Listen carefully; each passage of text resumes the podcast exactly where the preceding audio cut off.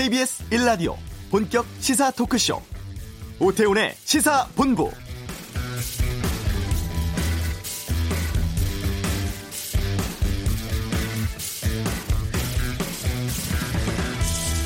생활 속 거리두기를 시작한 지 일주일이 지났습니다. 일상을 회복하기 위해 선택을 한 결정이었지만 방심하면 언제든 폭발적으로 변질 수 있다며 철저한 방역이 전제라고 했었죠. 하지만 무색하게도 이태원 클럽발 확진자가 나온 후 관련 확진자가 116명이 나왔고 이태원 확진자를 통한 2차 감염도 늘고 있습니다. 확진자 대부분이 20, 30대로 증상이 없거나 가벼운 경우라고 합니다만 문제는 이들의 가족이나 주변 노약자들에게 감염이 확산되는 상황이 가장 우려스러운 부분이죠. 지역 발생이 사흘이나 없었다면서 마음을 놓았다가는 바이러스가 다시 확산된다는 것을 실감하셨을 것 같은데요. 생활 속 거리두기, 개인 위생 수칙 준수 철저히 하고 조금이라도 몸 상태 좋지 않으면 검사를 꼭 받으셔야 합니다. 오태훈의 시사본부 위안부 피해자들을 위한 후원금을 불투명하게 사용했다는 일부 언론 보도로 정의기억연대가 논란입니다. 이슈에서 윤미향 전 이사장 연결해 입장 듣겠습니다. 오늘 그냥 갈 수 없잖아 민경욱 의원의 투표 조작 주장에 대해 알아보고 2부 아는 경찰 텔레그램 N번망 갓갓 검거 소식 주민 갑질에 아파트 경비원이 극단적 선택한 사건에 대해 다루겠습니다. 조국 전 장관 가족들을 둘러싼 재판 진행되고 있습니다. 김성환의 뉴스 소다스 정리해드리겠습니다. 시사본부 지금 시작합니다. 네, 1992년 1월부터 매주 수요일이 되면 일본군 성노예 문제 해결을 위한 집회가 서울 종로구 옛 일본 대사관에서 열립니다. 오늘도 수요일이고 지금 이 시각 1439번째 집회가 열리고 있습니다. 그런데 그동안 이 문제에 대해서 목소리를 내오신 이용수 할머니께서 지난주 수요 집회 불참을 선언을 했죠. 또 성금 사용처에 대한 문제 제기도 있었습니다. 정의경연대 이사장이셨습니다. 지금은 더불어시민당 당선자가 되셨죠. 윤미향 당선자 직접 연결해서 좀 말씀을 듣겠습니다. 안녕하십니까? 네, 안녕하세요. 예. 오늘 수요일인데 요즘 많이 좀 힘드실 것 같아요. 네, 그래도 어, 또 여러분들이 지지하고 응원해 주셔서 잘 견디고 있습니다. 예. 우선 그 이용수 할머니께서 이 수요 집회라든가 이 성금 사용에 대해서 문제 제기를 하셨습니다. 어떻게 들으셨는지 왜 이 기자회견을 할머니께서 하셨다고 보시는지 좀 여쭙겠습니다. 우선 어, 할머니가 이렇게 기자회견을 통해서 수요시 중단과 또 성금 사용에 대해서 문제를 제기한 것, 음. 그건 전적으로 어, 우리 단체와 또 할머니 간의 소통의 부족, 그리고 어, 30년 동안 함께 해오다가 어, 국회라는 자리로 어, 어떤 활동의 현장을 옮기는 네.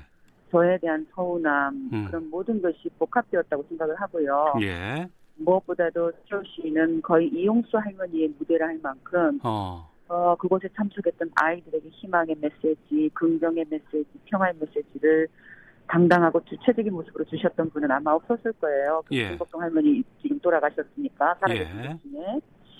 그런데 이제 그렇게 할머니가 어, 그런 강한 절규를 하신 것은 그건 또 거꾸로 이렇게 나이가 93세가 되어서도 음. 계속 해왔는데 여전히 이 문제는 해결되지 않고 함께 왔던 윤미향은 떠난다 하고 네. 이런 여러 가지 복합적인 모습들 한국 시민 사회는 여전히 그렇게 뜨거운 관심을 보이지 않는 것 같고 예. 2015 한일합의 이후에 일본 정부는 여전히 한일합의가 이게 다 끝났다 얘기하고 있고 우리 정부도 그렇게 뭐 열심히 하지 않는 것 같고 음. 이런 여러 가지 모습이 할머니께 불신으로 서운함으로 그렇게 어, 안겨줬던 게 아닌가라는 생각이 들고요. 네. 그런 면에서는 원인을 제공했던 저도 음. 지금 정의원 대표는 아니지만 네. 어, 또전 정의원 대표로서 할머니께 정말 죄송하다라는 말씀을 전하고 싶습니다. 예. 여러 언론 인터뷰하신 걸 들어보니까 이용수 할머니께 계속 지금 연락을 취하시는 걸로 들었습니다. 아직도 연락이 네네. 안 돼요? 네, 그래도 계속 마음을 전해서 떠나는 게 아니다라는 거, 어. 또 할머니가 의혹 제기하신 거 같이 풀어 어, 보자고 좀 말씀도 드리고 싶고요. 예. 어, 예전처럼 그렇게 긍정, 희망의 상징으로 또 우리 할머니가 함께 손잡을 수 있도록 어, 계속해서 노력을 어, 하려고 합니다. 예, 이용수 할머니의 입장을 좀 듣고 싶은데 나올 수는 없는 상황이고 지금 대한변협 그 일제 피해자 인권 특별위원장 맡으셨던 이 최봉태 변호사가 인터뷰를 한 게 있어요. 네네. 그 이영수 할머니가 평소에 수요 집회를 중단해야 한다 이런 소신을 자주 말씀하셨다고 전했는데 네. 혹시 할머니께서 윤 당선자께도 이런 말씀을 하신 적이 있었습니까? 아니요 그런 말씀은 제가 사실은 최근에 처음 들었고요. 어.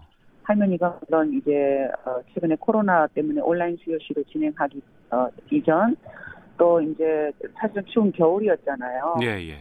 네, 그래서 수요시에 못 나오고 계셨어요. 음.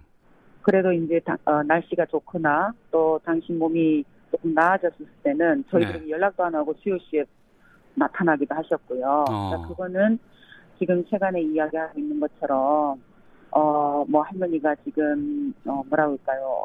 뭐 마음이 변했다든가 저는 그렇게 안 봐주셨으면 좋겠습니다. 예. 할머니는 늘 어 정말로 아직도 여러 사진의 기록에 남아 있는데요. 수요시에 참석한 어린 아이들이 발언을 하고 내려오면 달려가서 그 불편한 몸에도 불구하고 달려가서 아주 꼭 안아주시기도 하셨고, 어.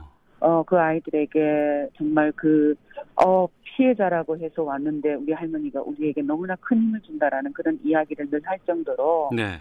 그런 할머니셨어요. 그래서 수많은 분들이 우리, 어, 우리 이용삼이 여전히 그렇게 좀 기억을 해주셨으면 좋겠다 라는 부탁을 드리고 싶고요. 네.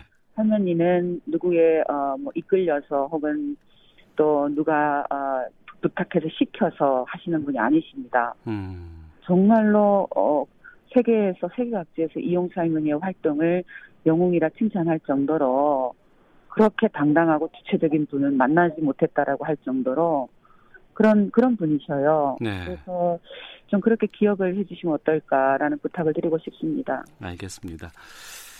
자, 일부 언론에서 계속 좀 논란 관련한 보도들이 나오고 있어서 그 쟁점들 한번 좀 여쭤보겠습니다. 그러면 네네. 그 먼저 그 한일 위안부 합의 내용에 대해서 미리 알고 있었느냐 이 여부거든요. 뭐 외교부에서 네. 뭐 연락이 있었다 뭐 이런 얘기들도 나오고 있는데 여기에 대해서 좀 입장을 밝혀주시죠. 사실은 2015년 한일 합의 이후에 모든 것이 다 저희들이 계속 스피커를 했고, 네. 어 한일 합의의 그 내용 특히 한국 윤경세 외교부 장관이 발언했던 음. 이것으로 최종적인 불가역적인 해결이다. 소녀상을 철받도록 하겠다. 또 국제사회에서 비난 비판을 자제하겠다라고 했던 그 어, 그런 어떤 정말 충격을 줬던 2015 한일 합의에 대해서 전혀 논의하지도 상의하지도 어, 사전에 설명하지도 않았다라는 네. 이야기가 계속 나왔어요. 그리고 어제 외교부에서도 음. 그런 입장이 발표되었습니다. 네. 사실은 그게 그게 아, 진실입니다. 음. 그 전에 만난 것은 협의나 이런 것이 아니고요. 예. 저희들이 요구해서 소환을 전달하기 위해서 어. 또 피해자들이 8.15 집회 끝나고 요구서를 들고 직접 외교부로 방문하기도 하고 음. 또 한일 국장급 협의가 끝나고 나면 그것에 대해서 문제를 제기하고 확인하는 그런 면담이었지 그 2015 한일 합의가 그때는 진행되고 있다라는 것도 그러한 방식으로 진행되고 있다라는 것도 저희는 인지할 수 없었죠. 음. 그런데 그 미래한국당 조태영 당선자가 이런 얘기를 합니다. 위안부 합의에 대해서 윤미향 당선자에게 사전 설명을 했다는 외교부 입장을 분명히 들은 바 있다. 왜 이런 얘기가 나올까요? 저는 지금 계속 수도 없이 이 이야기에 대한 답을 하고 있어요. 예, 예. 많은 언론 매체가 다뤘고요. 어. 똑같은 이야기를 또 하는데 네. 사실은 조태영 당선자도 2015 한일합의 주역입니다. 음.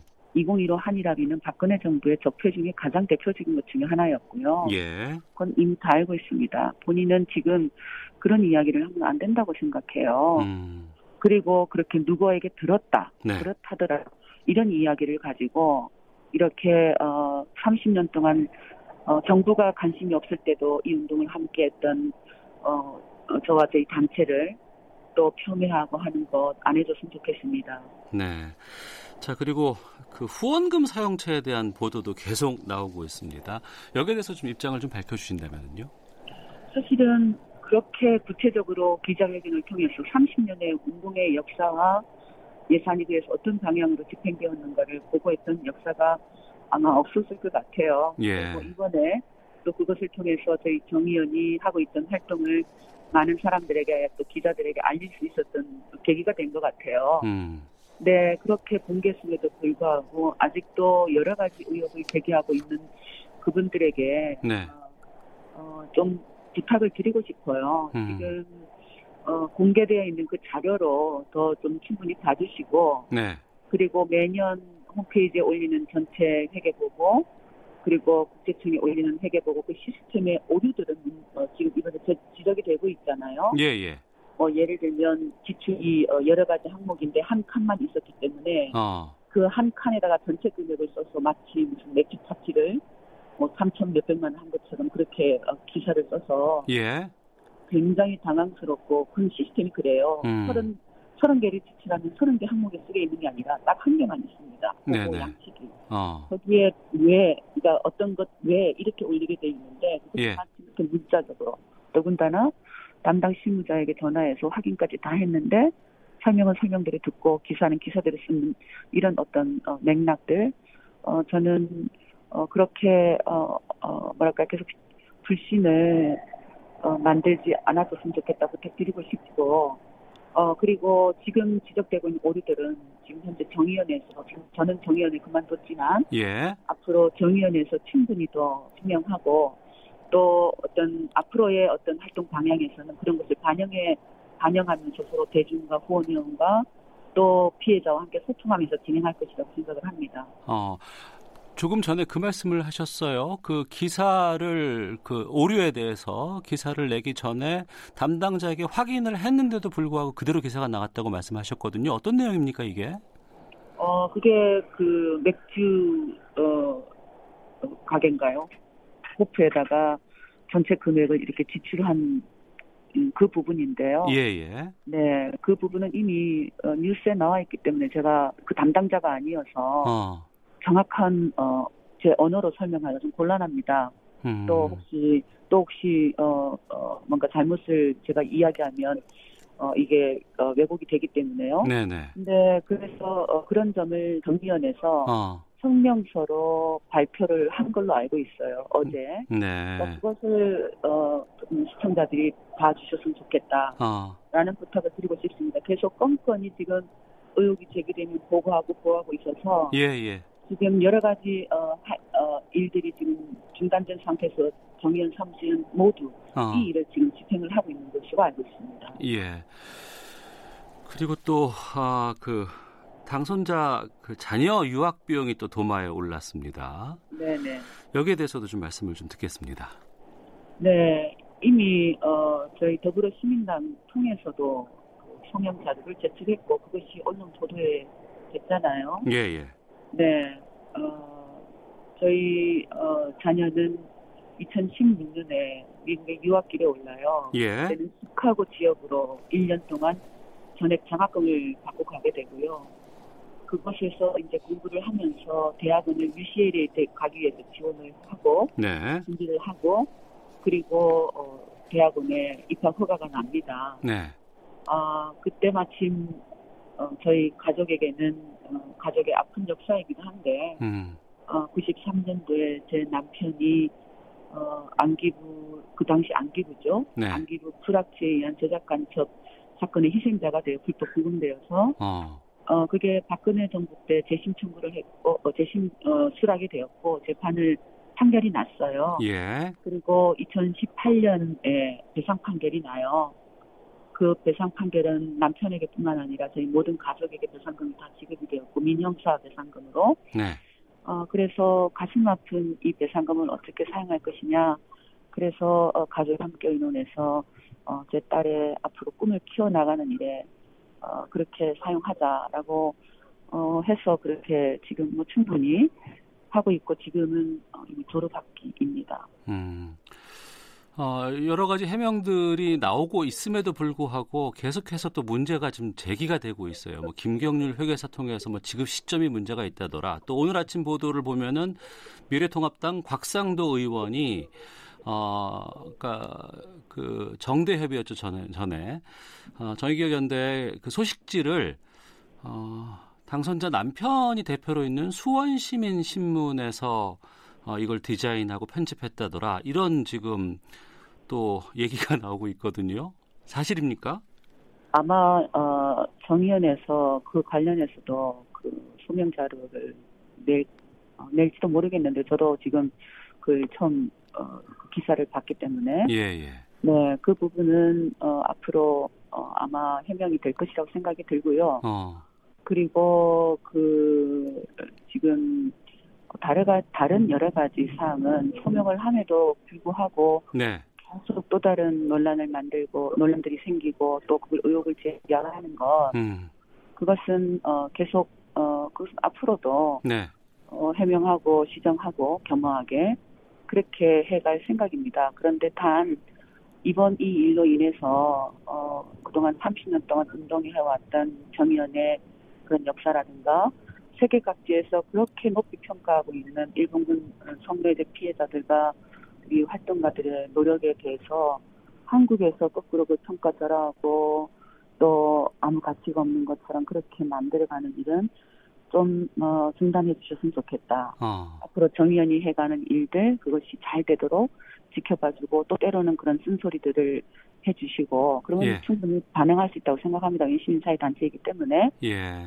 저 역시 어, 여러 가지 그런 일들이 계속 어, 그동안 해결하지 못했던 여러 가지 문제들을 음. 국회에 들어가서 할머니들의 목소리 살아계신 분들뿐만 아니라 돌아가신 분들의 목소리까지 담아서 네.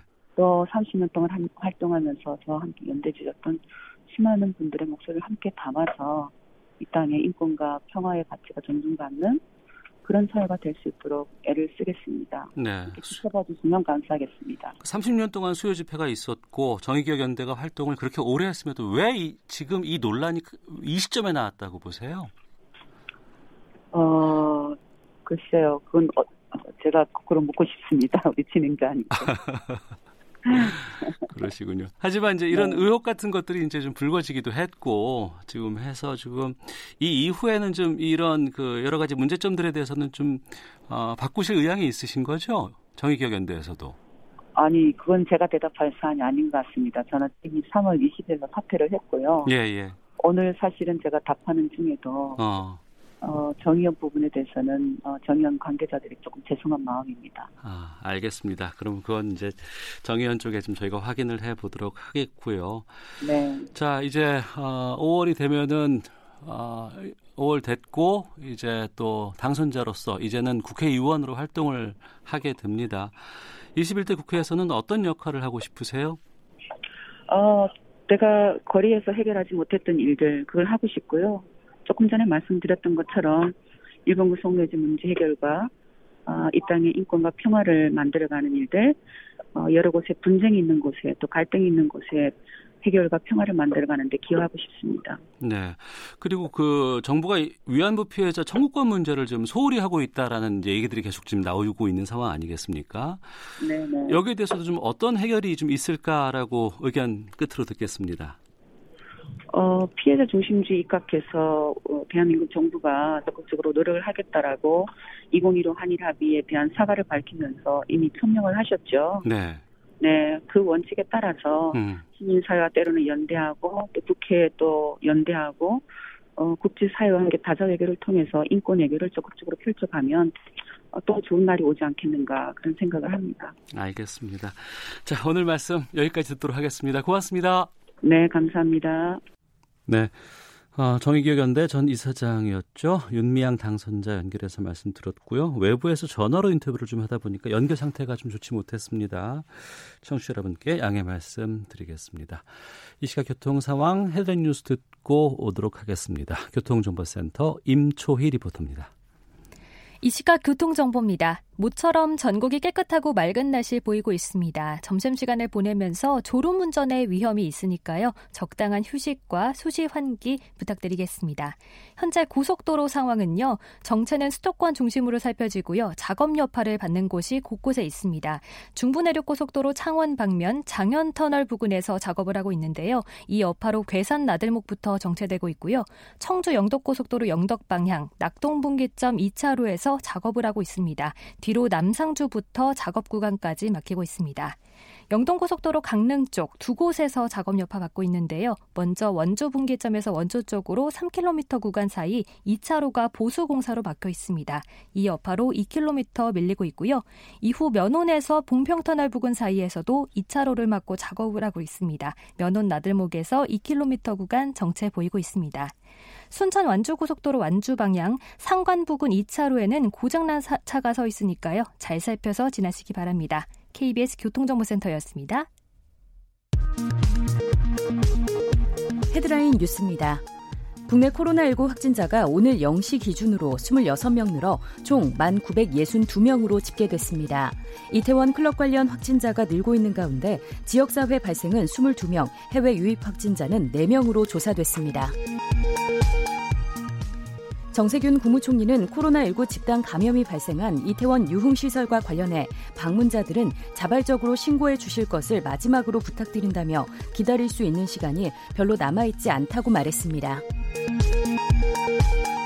더불어민주당 김태년, 미래통합당 주호영 원내대표가 오늘 오후 국회에서 만나 20대 국회 마지막 임시국회 일정을 논의할 예정입니다. 크리스탈리나 게오르기에바 IMF 총재가 세계 경제 성장률 전망치를 추가 하향 조정할 가능성을 시사했습니다. 지금까지 라디오 정보센터 조진주였습니다.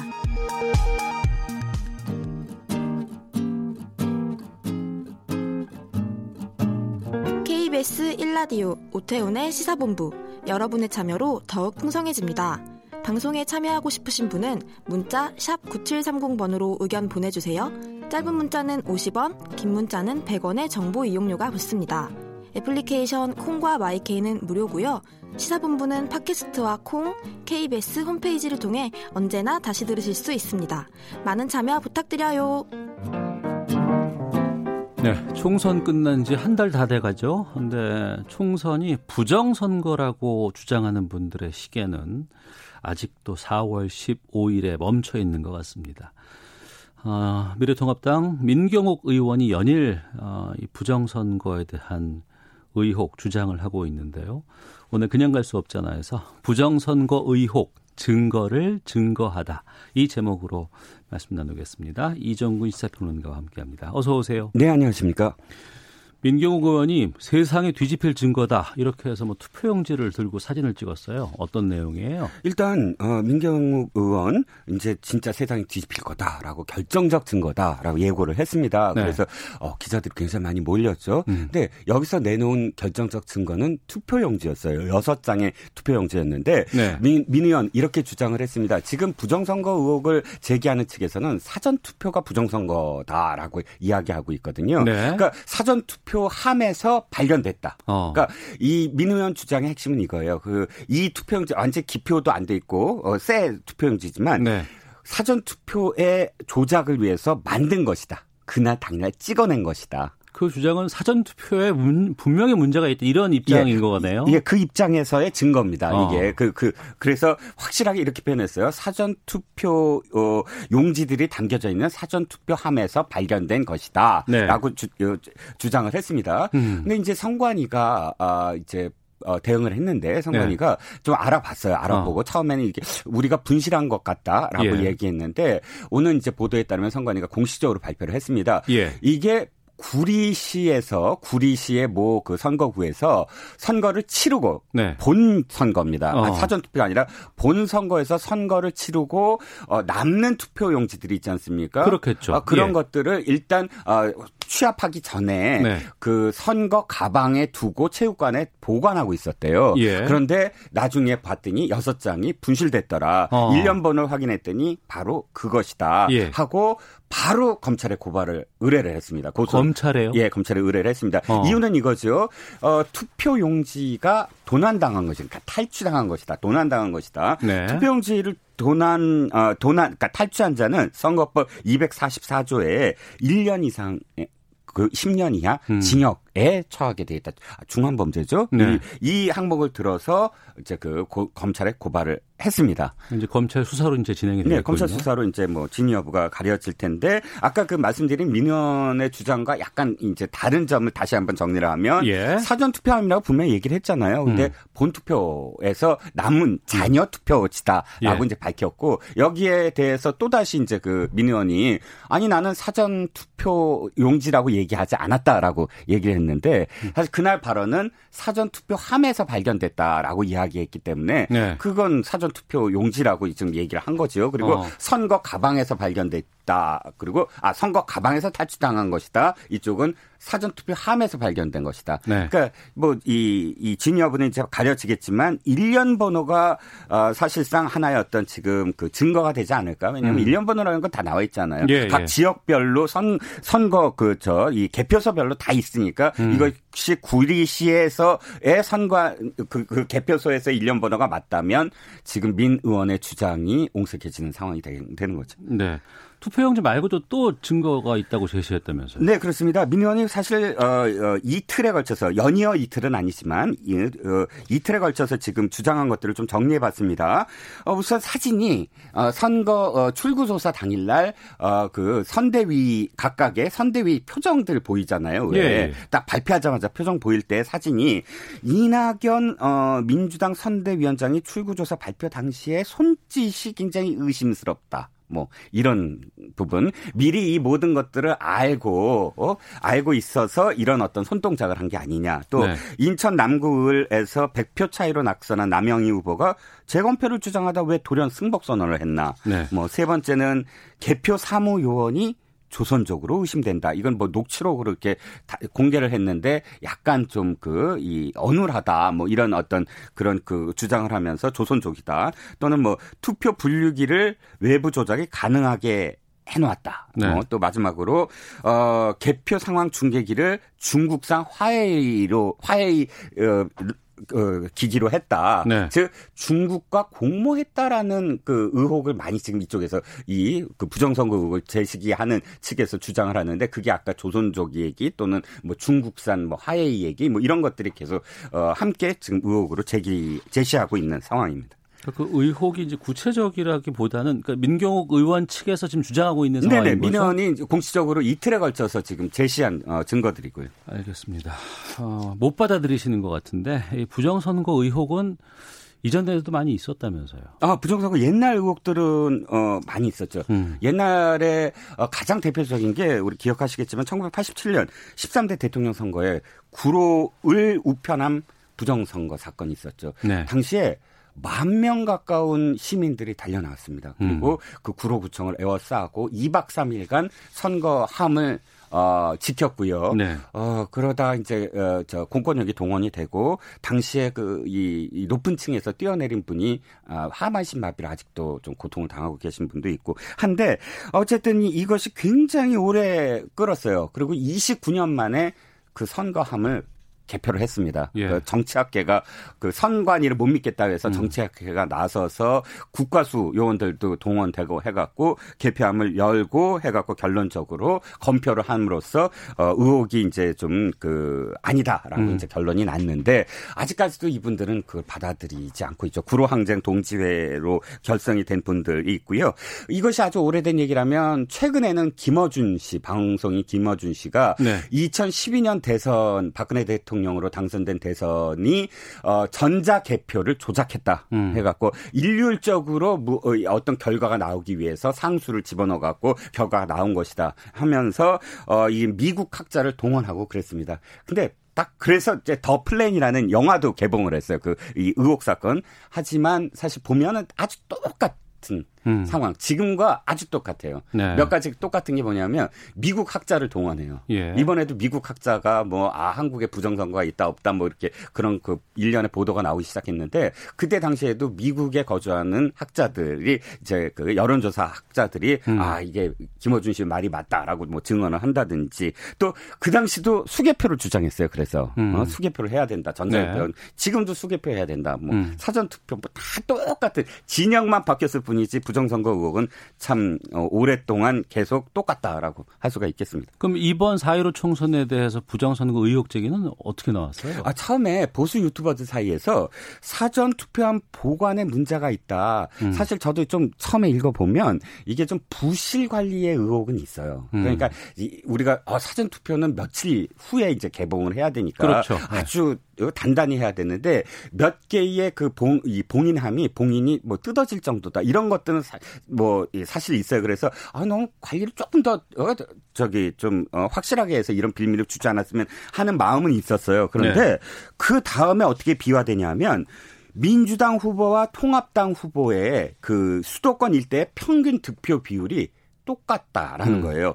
그게 일정하게 63%대 36%몇 네. 군데의 어떤 수도권 서울, 인천, 경기 지역에 어떻게 이렇게 똑같이 나올 수가 있느냐라고 이제 의심이 되기 시작하고 또 일부 선거구에서 더불어민주당과 미래통합당 후보의 관내 사전투표 득표율이 관내 사전투표 득표율과 어떤 어, 특정 상수로서 아주 동일하게 진행된다. 이게 저기랑 비슷한 김어준 씨가 얘기한 특정 상수 얘기가 음. 똑같은 음. 상황인데요. 어쨌든 동일하다는 주장 주장이 제기됐고요. 어, 이런 것들에 대해서 이제 또 한 가지가 이제 QR 코드, QR 코드에 뭔가 정보를 다 집어넣어서 QR 코드가 왜 등장하냐면 이게 그 이 분류하는데 네네. 찍은 그 분류할, 때. 분류할 때 이제 QR 코드를 동원을 해서 개인 정보를 다 아, 아, 알고 그것을 이제 부정하게 입력을 했다. 음. 어, 뭐 그런 또 의혹도 제기되고 해서 전체적으로는 아주 이렇게 점점 점점 점점 점점 escalate 되고 있는 그런 상황입니다. 네.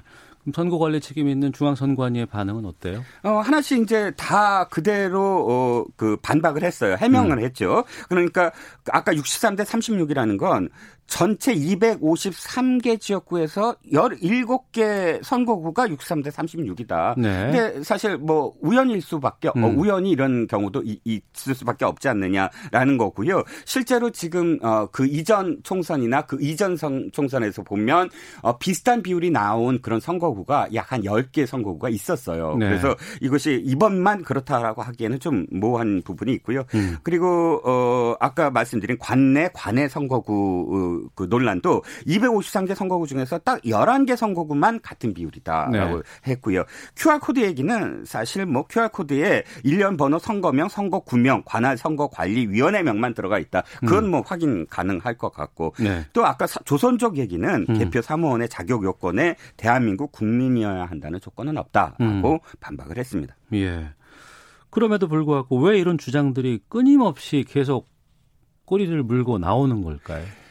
그게요. 그때 당시에 이제 그 투표 당일날 이렇게 그 지켜보신 분들의 그 상황이 어떤 상황이었냐면 원래 사전 투표나 관외 투표는 다 뒤로 미루잖아요. 예, 예. 본투표함부터 이제 열기 시작했는데 대부분의 지역들이 다 그렇게 다 그렇죠. 개표를 했어요. 그런데 예. 몇몇 지역구에서 어 본투표에서는 굉장히 이 통합당 후보가 앞서다가 사전 투표에서 음. 좀 역전되는 것들이 좀 몇 개가 있었거든요. 예. 그러니까 어 사전 투표가 전부 다 일률적으로 다 이렇게 된 거 아니야? 이런 의심이 가기 시작하면서 이게 증폭이 됐는데 음. 결국은 왜 인지 부조화라고 하잖아요. 인지 부조화. 예, 그러니까 내가 생각하는 것과 실제로 현상이 나, 이 서로 괴리가 있을 때 겪고 겪게 되는 어떤 그런 그 현, 이 현상인데 네. 즉 뭐냐하면 철석같이 믿고 있었어요. 이길 거라고 믿고 있었고 여러 가지 조건들. 그러니까 이쪽에서는 대통령이 너무 실정을 많이 했기 때문에 어, 이번에는 무조건 이긴다. 그런데 결과를 놓고 봤을 때 그 결과를 받아들일 수가 없는 거잖아요. 그랬을 때 생겨나는 건 이건 뭔가 다른 이유가 있다. 음. 음모론 같은 것이 주로 그 그런 그 점에 그런데 이제 다시 생겨나기 시작하는 것이거든요. 예. 예. 그래서 그 인지 부조화의 결과로 음모론이 양산되는 게 아니냐라는 것입니다. 예.